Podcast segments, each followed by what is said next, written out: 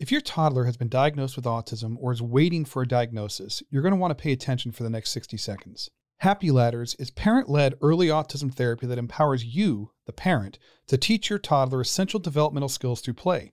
Studies have shown that the parent led model is highly effective while eliminating frustration over long wait lists or the worry about losing precious developmental time, all without the disruption of people coming into your home. Happy Ladders includes activities that target 150 essential developmental skills every toddler needs, as well as assessments in four different developmental areas. There's also an exclusive community of parents just like you and professional coaching to ensure success for both you and your toddler. To learn more, get a free trial, and take advantage of an exclusive limited time offer for my listeners, visit happyladders.com. That's H A P P Y L A D D E R S. Use the code TheAutismDad at checkout to save 50% off the monthly membership. Plus, get a free one on one session as well as access to the Tantrums and Meltdown mini course. This is a limited time offer, so act now. If your toddler has been diagnosed with autism or is waiting for a diagnosis, you're going to want to pay attention for the next 60 seconds. Happy Ladders is parent led early autism therapy that empowers you, the parent, to teach your toddler essential developmental skills through play. Studies have shown that the parent led model is highly effective while eliminating frustration over long wait lists or the worry about losing precious developmental time, all without the disruption of people coming into your home. Happy Ladders includes activities that target 150 essential developmental skills every toddler needs, as well as assessments in four different developmental areas.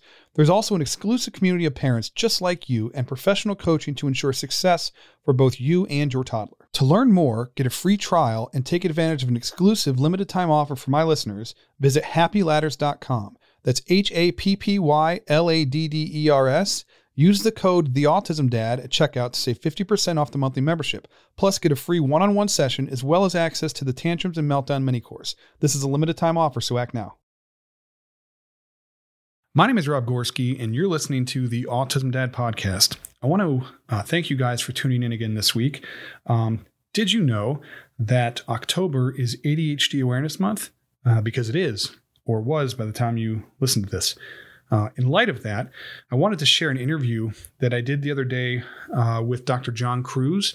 He is a neuroscientist, psychiatrist, and author of the book Recognizing Adult ADHD What Donald Trump Can Teach Us About Attention Deficit Hyperactivity Disorder. Uh, he has 25 years of psychiatric experience and specializes in treating adults with ADHD. Uh, we, we, we talked about, well, we talked about his book, but we also talked about the diagnostic process and uh, a lot of the misinformation that's floating around about ADHD, uh, especially in adults. So it's a really good interview. It's very fascinating. Um, and if you have ADHD in your life or uh, know somebody who does, uh, or maybe uh, exploring a diagnosis with one of your kids, for example, you should give this a listen because he has a lot of really good insight. And uh, I want to play the interview in its entirety following a commercial break. So stay tuned. The Autism Dad is brought to you by Lackey Kid.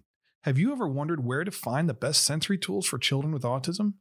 Dealing with sensory issues can be very challenging for families like mine. Thankfully, there's Lackey Kid. Lackey Kid was founded by an autism dad to provide support, education, and other tools that can help children with anxiety, sleep, attention span, and sensory processing issues. They've helped thousands of autism families improve the quality of their lives. Visit lackeykid.com forward slash the autism dad and find out how you can receive a free sensory toy. This is a limited time offer while supplies last, so visit lackeykid.com forward slash the autism dad for more information. The Autism Dad is brought to you by Mightier. Mightier is an amazing program out of Harvard Medical and Boston Children's that utilizes video games and a wrist strap heart rate monitor to teach your kids to emotionally self regulate. So if you are an autism parent like I am, that means fewer meltdowns. Fewer meltdowns means reduced parental stress and improved quality of life for your entire family. Uh, I've been using it with my son for over a year. It's absolutely fantastic. The games are fun, they're engaging. He loves it. Uh, doesn't even realize that he's learning while he's doing it, and then he naturally applies it to the rest of his life. It's basically biofeedback for kids, so it does work for any child. Uh, but due to the nature of, of autism, kids on the spectrum tend to have a more difficult time with emotional self-regulation, and so Mightier has a has a very profound impact on that. So if you want more information, including how to get a free 30-day trial, Visit theautismdad.com forward slash mightier. That's theautismdad.com forward slash mightier.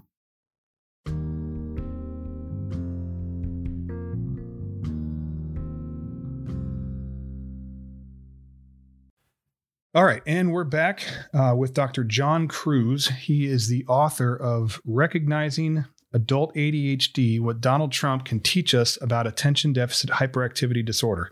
Um, well, first of all, thank you for, for taking the time to come on the show.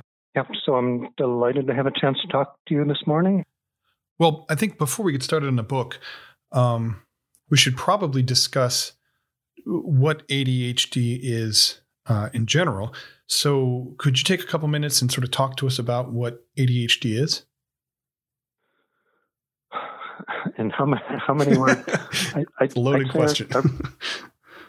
I mean, we know it's a condition with a very strong genetic component. So, so it's a biologically based brain condition that primary impact seems to be on what we call executive functions of the brain. So these are the organizational systems that control how you pay attention, how you limit your impulses, how you how physically restless or active you are.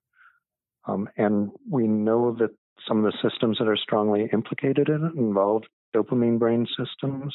Um, but we don't have, again, a single mm, gene marker. We don't have a single biological test that tells it. So right now it's still a sort of defined by dysfunction in these areas in life. I, I wanted to give you an opportunity to to talk about the book.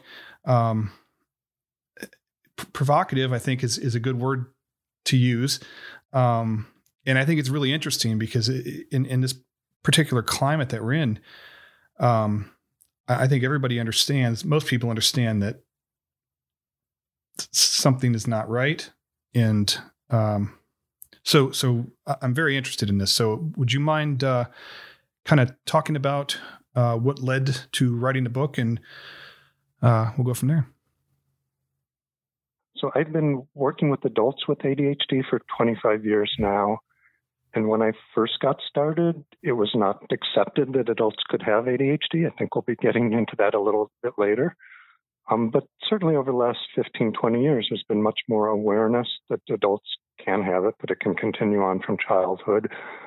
But I'm continually disappointed that I see people in their 30s, 40s, 20s, 70s who have been having undiagnosed ADD for you know, years, decades, and you know even though awareness of it's more widespread, there's people come into my office for a new evaluation, and many of them didn't have a clue that they had ADHD, and invariably learning that that's what contributed to them getting off track and lots of other problems through life, the knowledge of just the diagnosis has been helpful to them, separate from whether we can find medication or behavioral or other strategies to treat them.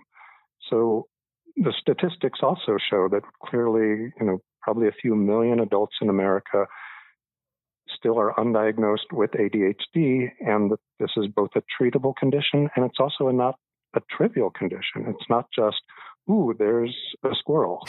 I mean, this is a condition that leads to higher rates of not finishing high school, not finishing college, of dying early, of having car accidents, you know, triple the rate of divorce. There's all sorts of realms in terms of health, in terms of relationships, in terms of career that ADHD is a significant issue.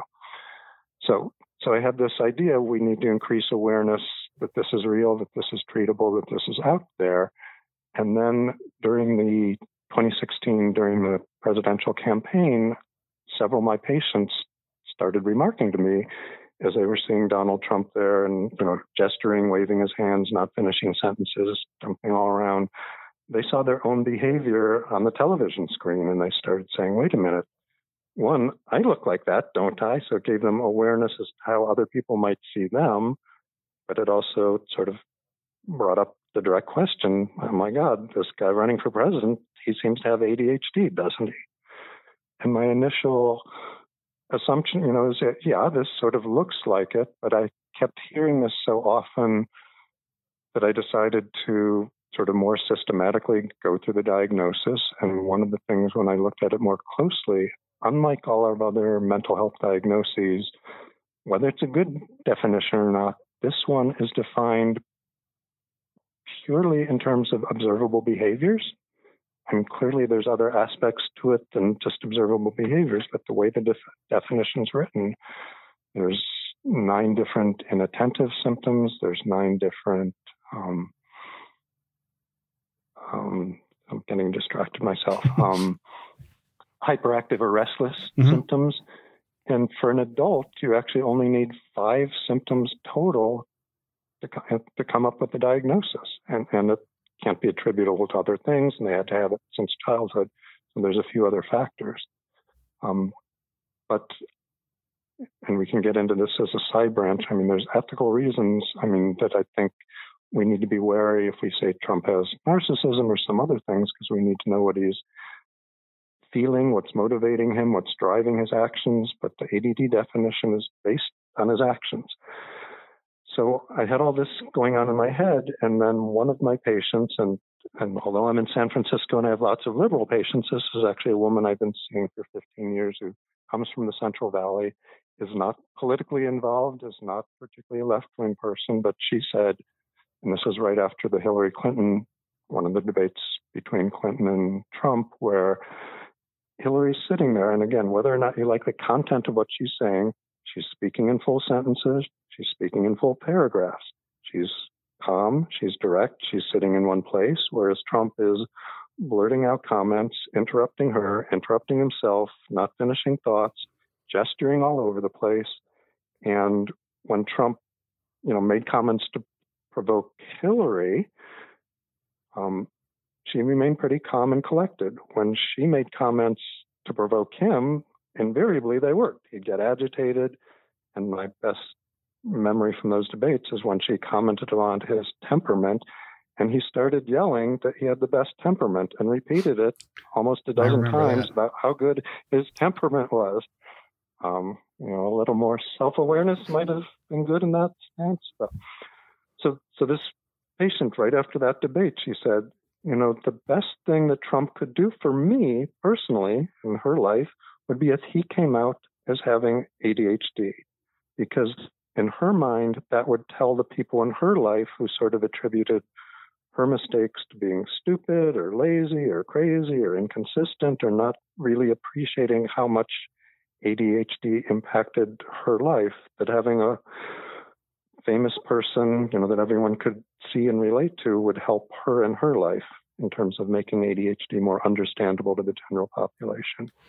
And the more I thought of it, the more that was an appealing idea, even though I know he's a provocative figure.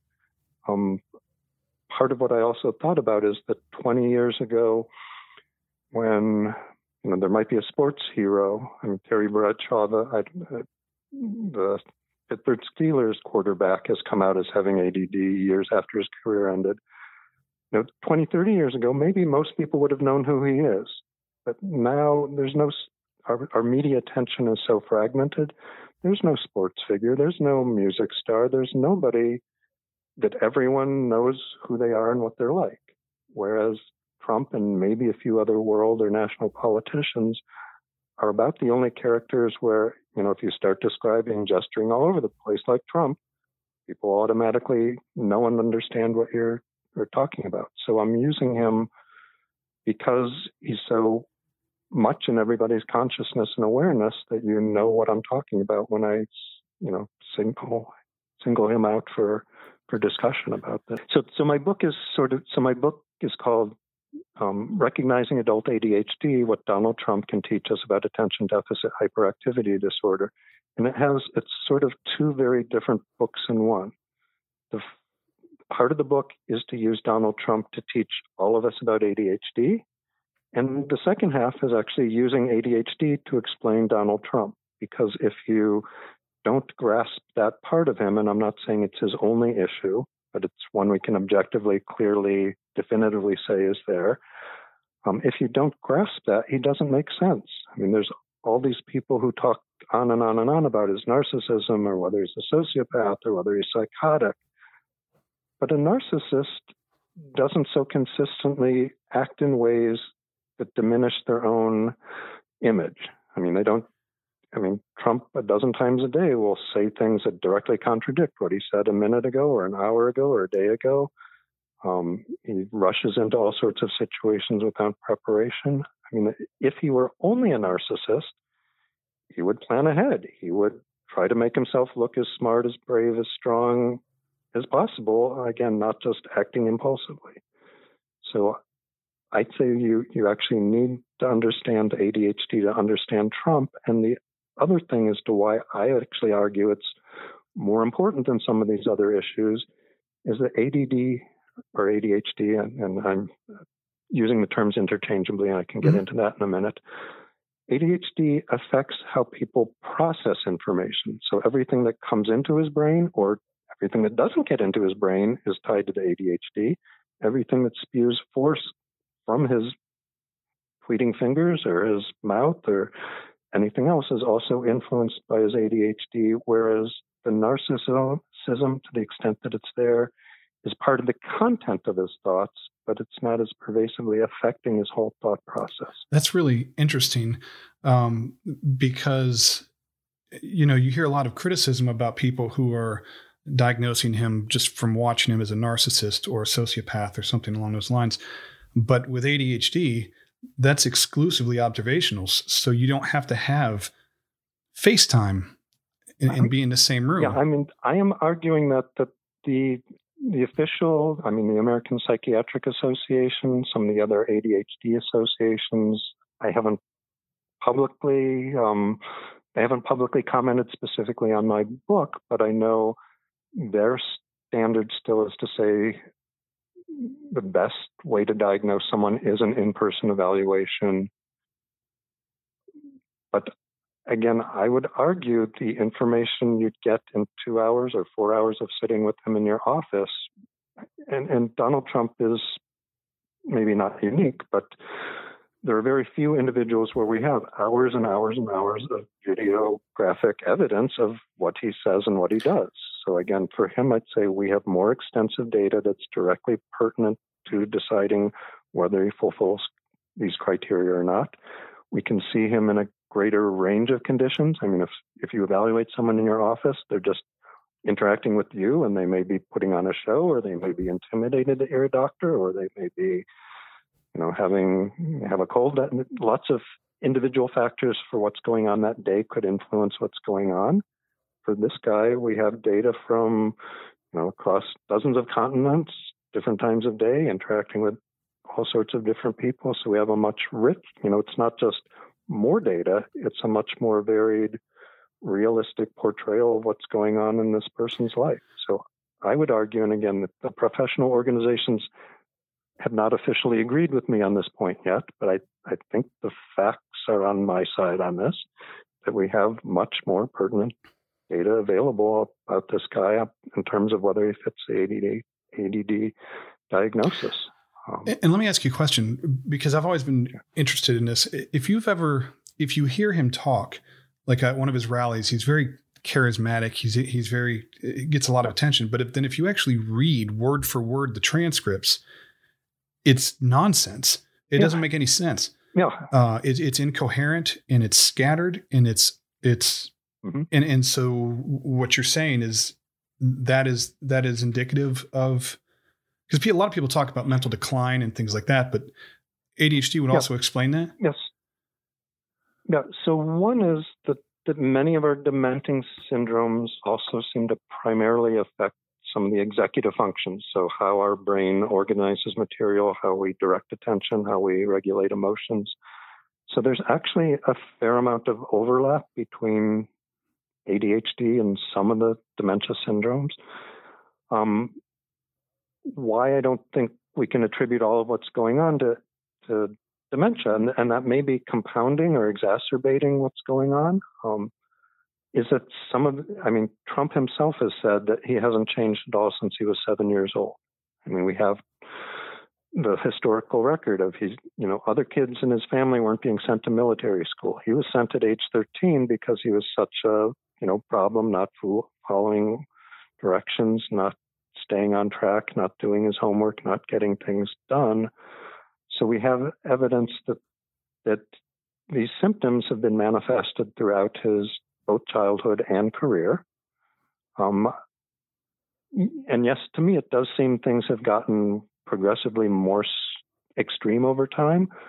But at this stage, I'd say whether there's a dementia element, and, and some people most specifically have looked at choice of words and how he's just gotten more and more vague and empty over the years. I mean, there, there's certain indications that that could be part of a dementing process, but I would also say this is a guy who's been rewarded consistently for being vague and empty and and for sort of being charismatic and chaotic and scattered at this. So I would say it's hard to know whether we've trained him or rewarded him, and that's why we're seeing more behavior like this, or or whether indeed it is a dementing process on top of his age. So you're talking more like a like a learned behavior, like it works for him to.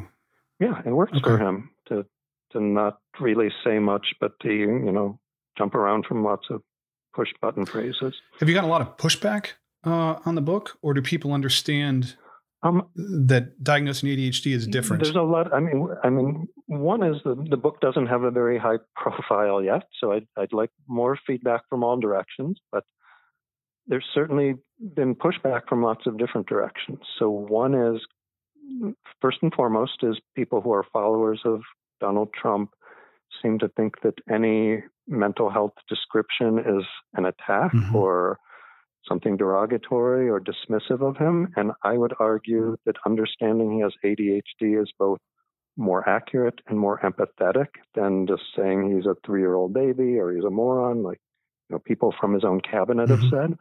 So there's also pushback from people on the left who think that this exonerates him, that if you say he has ADHD, that you're dismissing or allowing his bad behavior. And I would say an explanation is not the same as an excuse. Um, there's a lot of pushback actually from the ADHD community because many of them see Trump as a toxic, divisive figure, and they said, you know, I don't want my condition lumped with yeah. him. And then there's pushback from organized psychiatry, who's there's something called the Goldwater Rule that says um, psychiatrists aren't supposed to be giving public, publicly sharing their assessments about public um, individuals without having had an in-person evaluation and without getting that person's consent. And again, I, I think I can ethically not follow that because this is a condition where I argue we do not need an in-person evaluation, so we're not violating any consent. And the you know, as I lay out in my book, I'm very transparent about what the criteria are and how I think he robustly meets them. So I think it's, in my mind, doing a public service, although clearly some do not agree with that. Well, yeah, some, some, I, I think, I, I, think just the idea of mental illness, it, it's still so, um, there's still such a stigma attacked, uh, attached to it. And, yep. and, and, in my in my view, not as a professional, but I mean, I two of my three kids have ADHD. Um, I mean, it's it's not something that would disqualify somebody from filling a position like that. But if you don't if you don't recognize, acknowledge, and and treat the condition, then it can have an adverse effect on your ability to perform uh, in yes, in that yes, role. And we're seeing that every yeah. I mean, this is a guy who from all accounts, and there have been several from different people, you know, even the daily security briefing, you know, the most important security crises the president should be tracking, they've made it shorter and shorter. They've made more pictures and graphs rather than just descriptions, and he still doesn't read it or pay attention to it. That could have disastrous con. I mean, maybe it's already had disastrous consequences we don't even know, but that I'd say is a direct situation where his ADHD is having a role and not a good one. Or a month ago when he he told us, you know, I just launched missiles at or ordered missiles to be launched at Iran. And then a half hour later, I figured out that could kill people. So I ordered them to call off the attack. A lot of impulsivity. yeah. And I mean, that. In a very dangerous way. That I'd say is, yeah, is, is, but, you know, that could have been potentially hugely dangerous. Some would even argue that, you know, telling us about it the way he did is part of what's allowed you know people to be you know think that he isn't as big and tough as he says he is, and that they can get away with a lot more. So there's, you know, a double-edged sword. It's that's been harmful in two different ways there. And knowing he's both impulsive, so you can't really trust what he's going to say, and two, that he's not very likely to follow up on things that he does say or do. Very, very interesting. I, um, yeah, but I, I, I, would agree. So, so getting back to the stigma mm-hmm. issue, everything we know about stigma is that part of the ways we diminish stigma is by being clear and explicit as to what, a condition is and what it isn't. And and often using people who are familiar or in the public figure are one of the most um, potent ways both to make it personal and real on an individual level and to make it clear, you know, what are what are the limitations imposed by this condition or what are the what are the strengths and benefits imposed by this condition? That's that's one of the approaches the main approach that i've um, utilized over the years.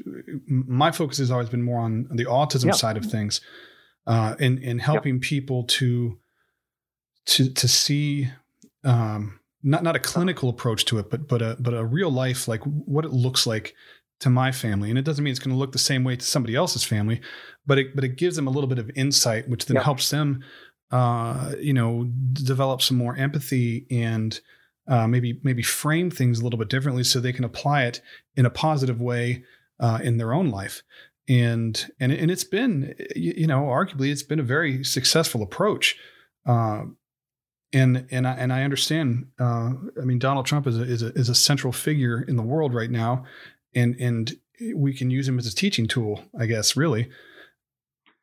Yeah, as I said, you know, this is a teachable moment, and whatever else you think about what's going on with this presidency, it's sort of, in my mind, almost criminal not to make good use of this when it's there. And so, for the people who are who who would read the title and just think, "Oh my gosh, they're just bashing the president.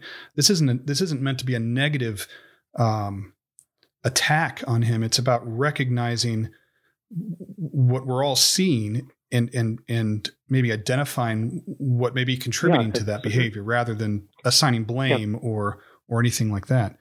Um, yeah. So so when you one of the articles I wrote about this appeared on uh, a doctor's website where I thought there'd be more sophisticated you know feedback and and commentary, most of the early comments were from clearly Republican right wing psychiatrists and other doctors, and several of them said the only reason anyone would make a diagnosis is to attack someone. And I thought, one, I can't believe a doctor is saying this, and two is that no, the very purpose of a diagnosis is to aid first in understanding what's really going on, two to give us some idea of what's likely, you know, prediction, some generalizations of how this is likely to unfold, and three, so we know what is as likely to be an effective treatment.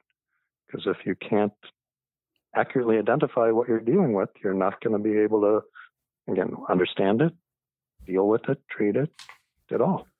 All right. Uh, and the book is out now, right? And can be found yes. on, you said Amazon and Barnes and Noble. Uh, so Yep, and I think independent bookstores can order it, but there's very, very few that are stocking it.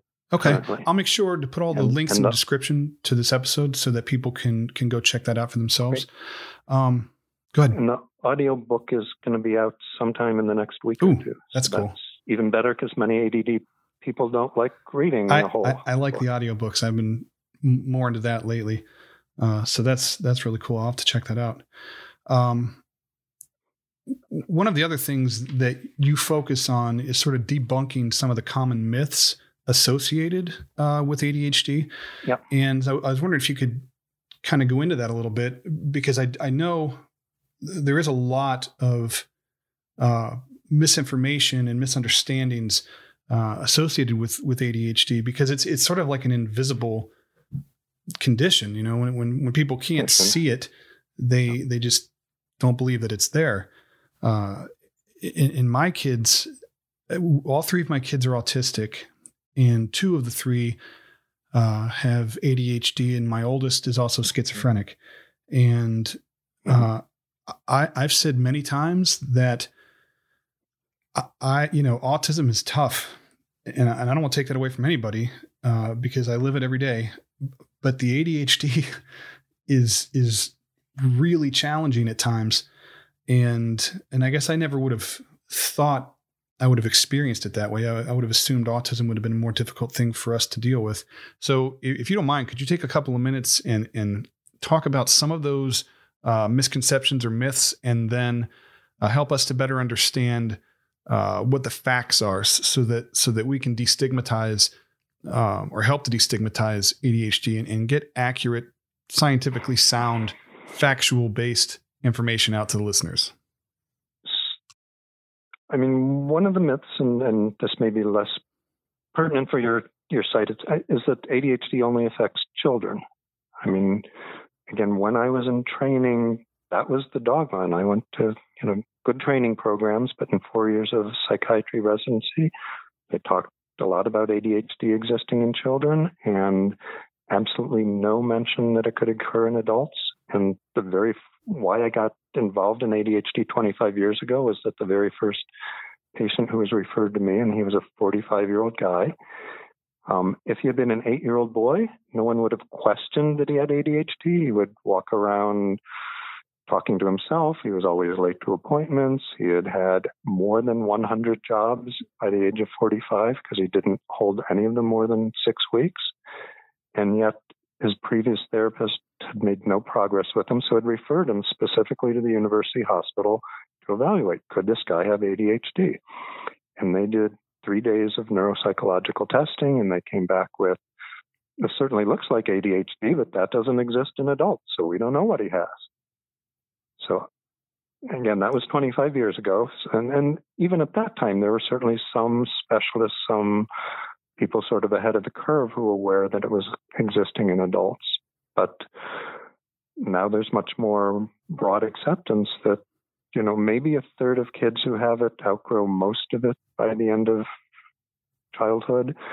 Another third, though, don't seem to get any better at all. And the middle third might get somewhat better, but still have substantial ADD symptoms. Um, so that's one of the myths. All right. And should do, Jump do you, more, or do you have yeah? Well, well I, I, I, had a, I, had a question. Um, sure. I I have there are adults in my life uh, who who are adults with ADHD, and in in in my experience, um, most of the dot like even even getting treatment for it, medication for it, uh, as mm-hmm. an adult is very very difficult because I, I, I guess maybe they assume that you're abusing the medication or um, or, or they just don't believe that adult ADHD exists and like it just magically disappears uh, when when they turn 18. Um, what would cause somebody to a outgrow it versus somebody who would carry that on into adulthood? So that's a really interesting question and one that what I say will be more speculation because we don't have good good data. There have been some brain studies that did suggest there's certain markers that may predict which children may outgrow it completely, but those are still sort of preliminary and not extensively replicated. But it may be that that there are, you know, from the beginning different actual subsets of ADHD. So that's one aspect. A second aspect, and this really turns things completely on its head. Lots of parents, not just of you know, not just adults fearing or, avoiding treatment, lots of parents avoid treatment, particularly with stimulants of their children, because they're afraid stimulants are going to rot their brain or make them horrible, you know, cause damage to their brain. And we have more than two dozen studies that have been published looking at different brain imaging approaches comparing kids with ADHD on stimulants versus kids on ADHD or kids with ADHD who didn't have any stimulants. And by the end of childhood, it's the group that took the medications, the stimulant medications, who have brains that look more normal. Really? So that's saying you might actually be sentencing your kid to, you know, a lifetime of more problems if you don't use stimulant medication. I mean, that, I'm going a little beyond what the data say, but I'd say they very strongly suggest what I just concluded there. All right. Um, um yeah, that that answered my question uh, b- because I guess it's it's frustrating because I, I see a lot of um, there can be a lot of disorganization as an adult that that can be very disruptive in in their own life and the lives of the people that they uh, yep. Yep. Are, so, are. So, so those are other aspects of what you were asking. So a couple of reasons why adults with ADHD don't get treatment. I mean, is one is intention. This is a condition that impairs inten- attention, and that includes attention to your own behaviors. So objectively, people with ADHD are not very good at monitoring themselves, not particularly good at knowing, you know, when they're disrupting others. When so so often the people around them are more impacted by the ADHD themselves. It seems. Um, so that's one contributing factor. Is, is again they're they may be less aware that there's something.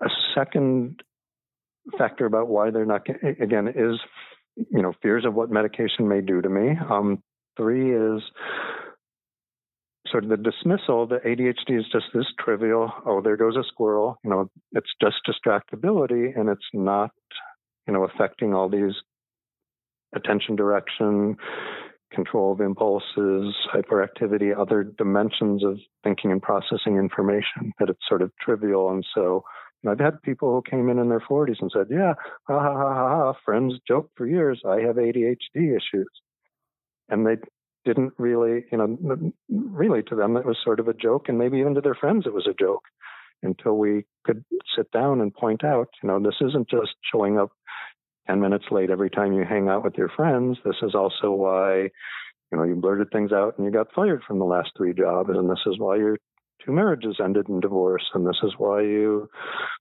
broken your leg twice when skiing because you weren't paying attention to the trees, or you know things like this. That this is something that's impacting lots of different dimensions of their life, and they didn't have awareness that ADHD could be manifesting in all these different ways.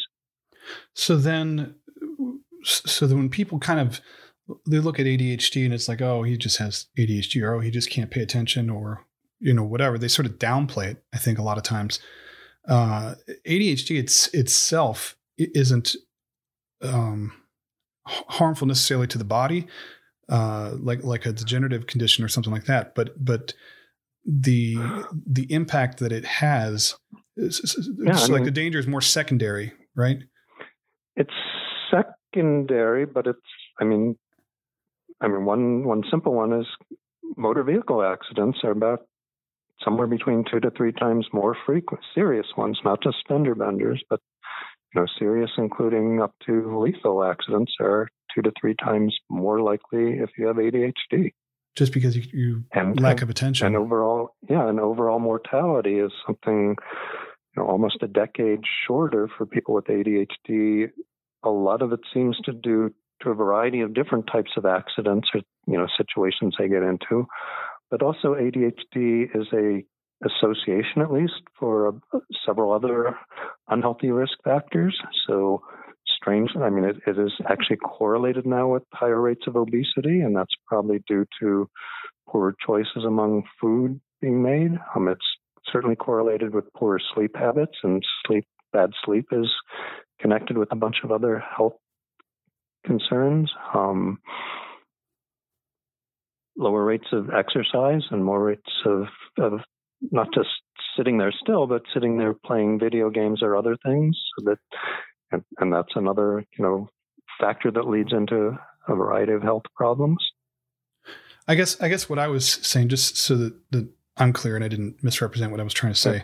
Uh, when I deal with a lot of parents who have kids that are newly diagnosed with autism, a lot of times they look at it as sort of like a death sentence, like, like it's the absolute end of the world. Um, mm-hmm. And and with ADHD, I, I think people maybe dismiss it because they don't see it having. Um, it's yeah, not like a cancer a or a, yeah, but but it but it directly impacts a person's ability to function, and yeah. that that disruption in ability to function can lead to car accidents or uh, disruption in career or uh, family or personal yep. life and things like that. So it isn't that it's not harmful. It, yeah, it, it's not. This is not trivial. No. Okay, that's uh, that's something I think we really need to help people understand. Um, yep, and and it, it, you also made me think about a few other things. I mean, okay. one is like autism, ADHD does occur on a spectrum. So you know, there are people who have smaller amounts of it, and people who have more extreme amounts. So that that adds to sort of confusion about it. Two other things that add to confusion about it. You know, something like schizophrenia is characterized by having hallucinations and symptoms that people without schizophrenia don't ever have. What's difficult about ADHD is all of the symptoms, you know, whether it's poor time management, poor focus, impulsively saying something, all of those are things that almost all of us do at least occasionally. So the diagnosis doesn't have what's the word is pathognomonic, which means a, a signal characteristic trait that means, aha, this person has it. It's more a collection of traits that they are displaying much, much more frequently and consistently than, than other people. Um, and two, there's an inconsistency. So it's not that people with ADHD can't pay attention at all. Um, if something's really interesting to them, then they're probably, you know, if it's a good video game, if it's they really like World War II movies, then they might sit through, you know, whole day long showing of World War II movies. But it's if it's not interesting to them, then it's going to be really hard for them to sit down and do whatever task, even if it's a really important one. But that that inconsistency and not understanding that the person's motivation does actually feed into ADHD, but not in a voluntary way. It's not like they're deciding I'm interested in this and therefore I can attend to this. Um, so it's their ability to so, focus on the things that don't necessarily capture their attention. Yeah, yeah. So I, I mean, I've this, I'm the parent of 16 year old twins, and I've earlier on in their school years, I was on several school trips chaperoning them, and I was so dismayed that some of the teachers I thought were wise and experienced at the end of one of the school trips, the woman, the teacher said, "You know, Joey, you know, he seems to have something like ADHD, but in math class, he's completely attentive and focused and on track. So it couldn't be ADHD.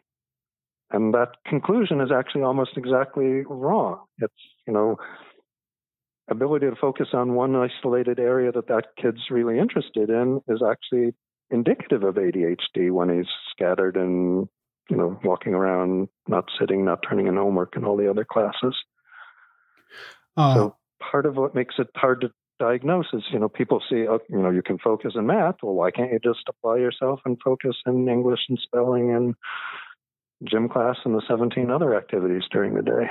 So that would sort of go along with like like like a kid with ADHD who maybe can compensate at school and do okay at school will come home and demonstrate completely different behavior or abilities.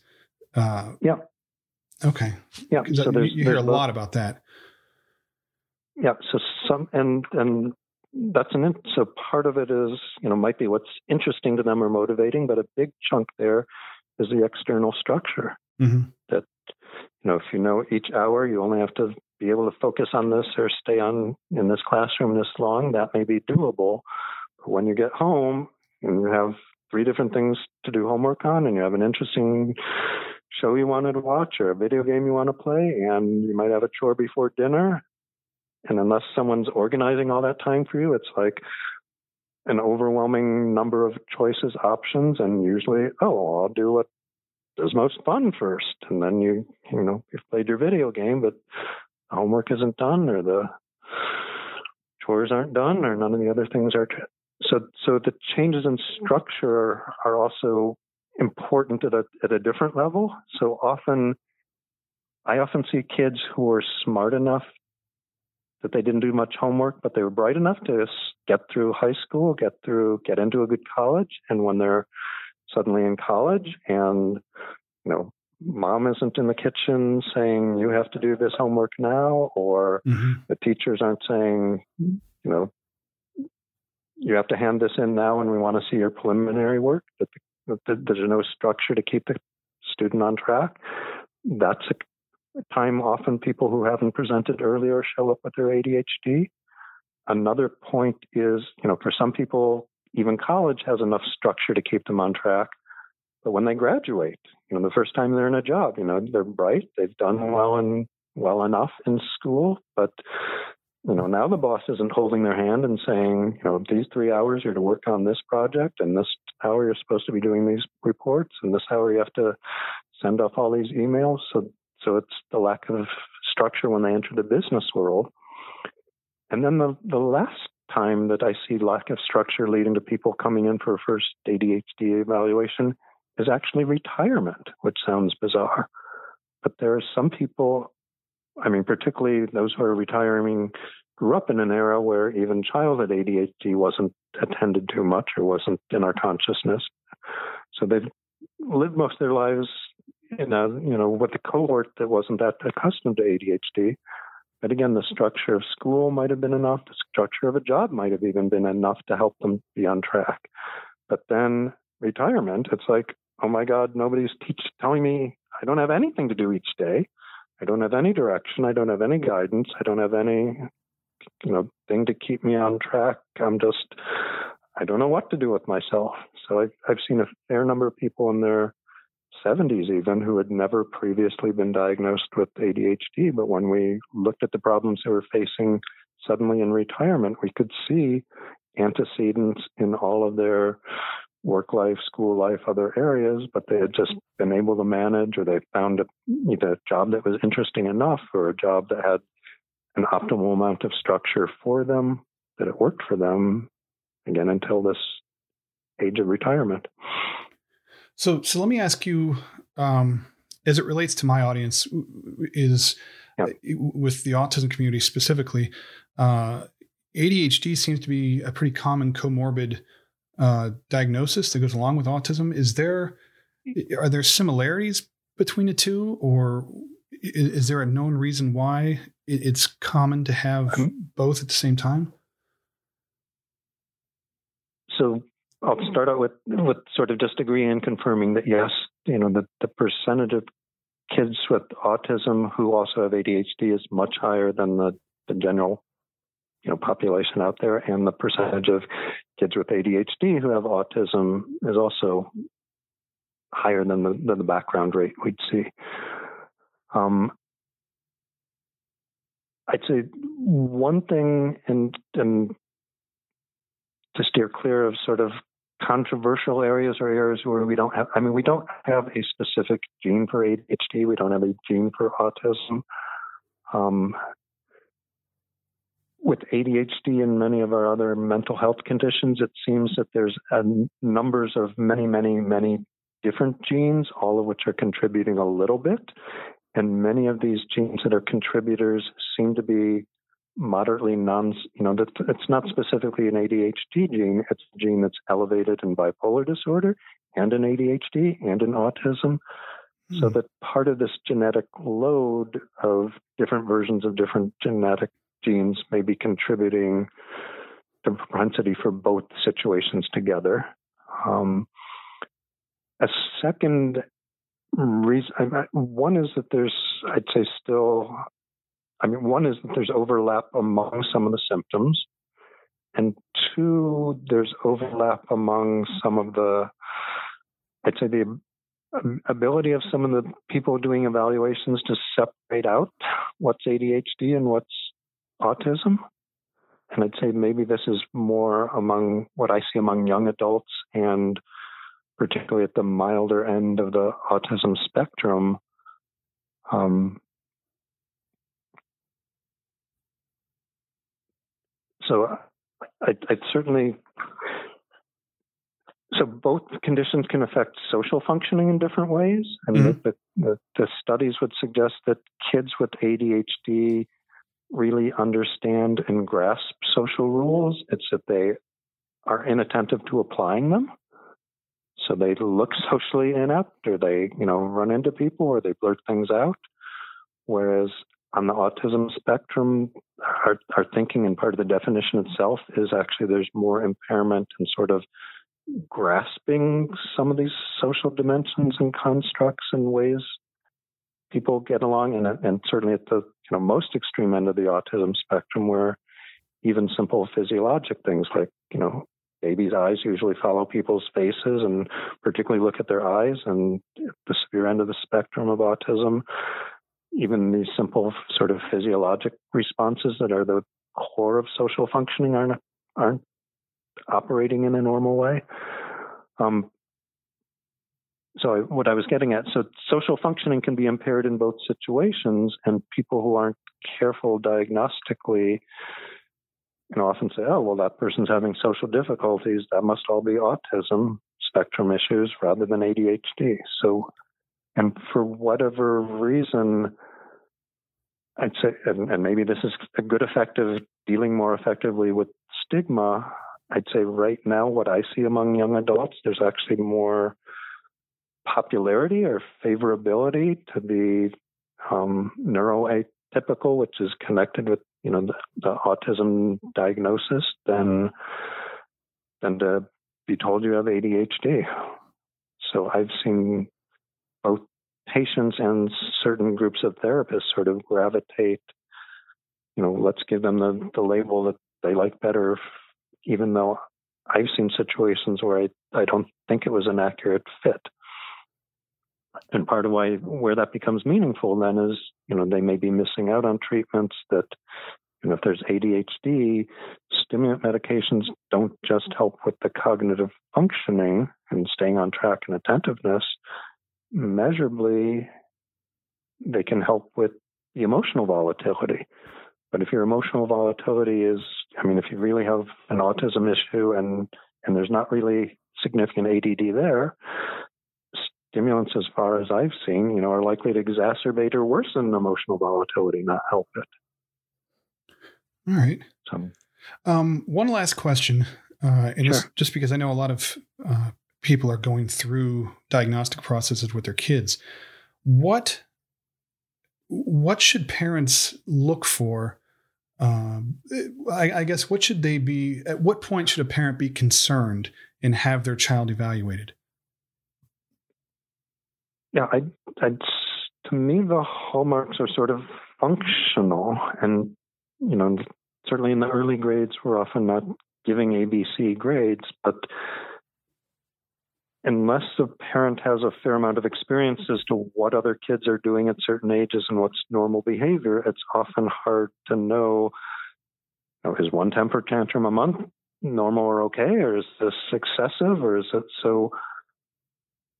I'd say m- most of the valuable feedback comes from teachers, comes from group leaders of other activities who can give feedback. You know, your kid isn't fitting in in the same way, or your kid isn't learning in the same way, or your kid isn't connecting to other kids in the same way. And parents certainly can be aware of that and pick up on that and, and learn about that, but it's often hard you know to know from i'd say if you're worried then it's I would start. I mean, if there's anything that's worrying you, I would start with the kid's pediatrician and talking about what you're seeing and seeing one if they're seeing it themselves in their office, because again, they have hundreds and hundreds of kids that they know how many kids act in the exchange in a doctor's office, and and not that on a given bad day someone may act outside of those norms. But they're in a better position to know what's an unusual behavior and what's particularly unusual or inappropriate for a given age.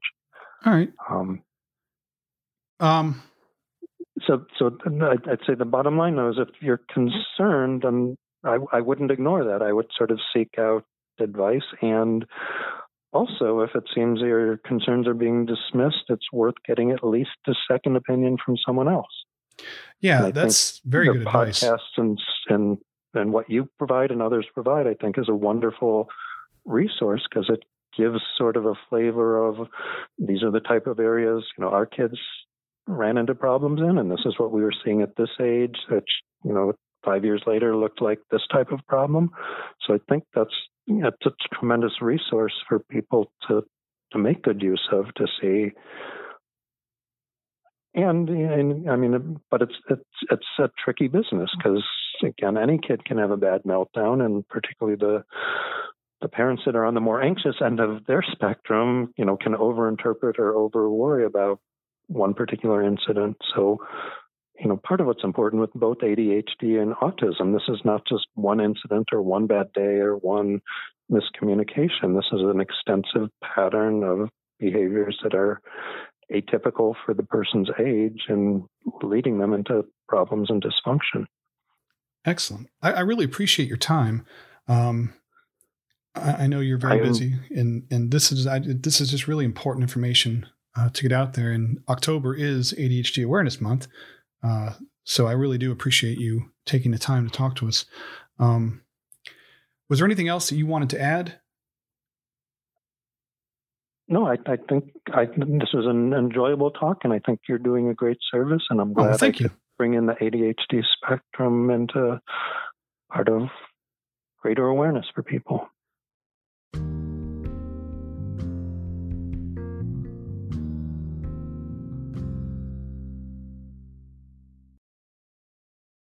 I just wanted to take a, a, quick minute and thank Dr. Kruse for coming onto the show and talking to us about his book and uh, about ADHD in general.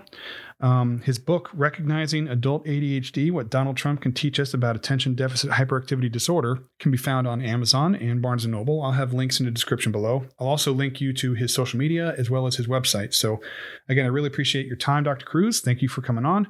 Um, as always, you guys can find me at theautismdad.com. Uh, all my social media links are in the top right of the screen. Uh, mostly on Twitter, so I, I don't really pay attention to anything else. So if you if you hit me up anywhere else, I'm not really focused on that. So I'm not ignoring you. I just don't see it. Uh, you can also send me an email through my blog.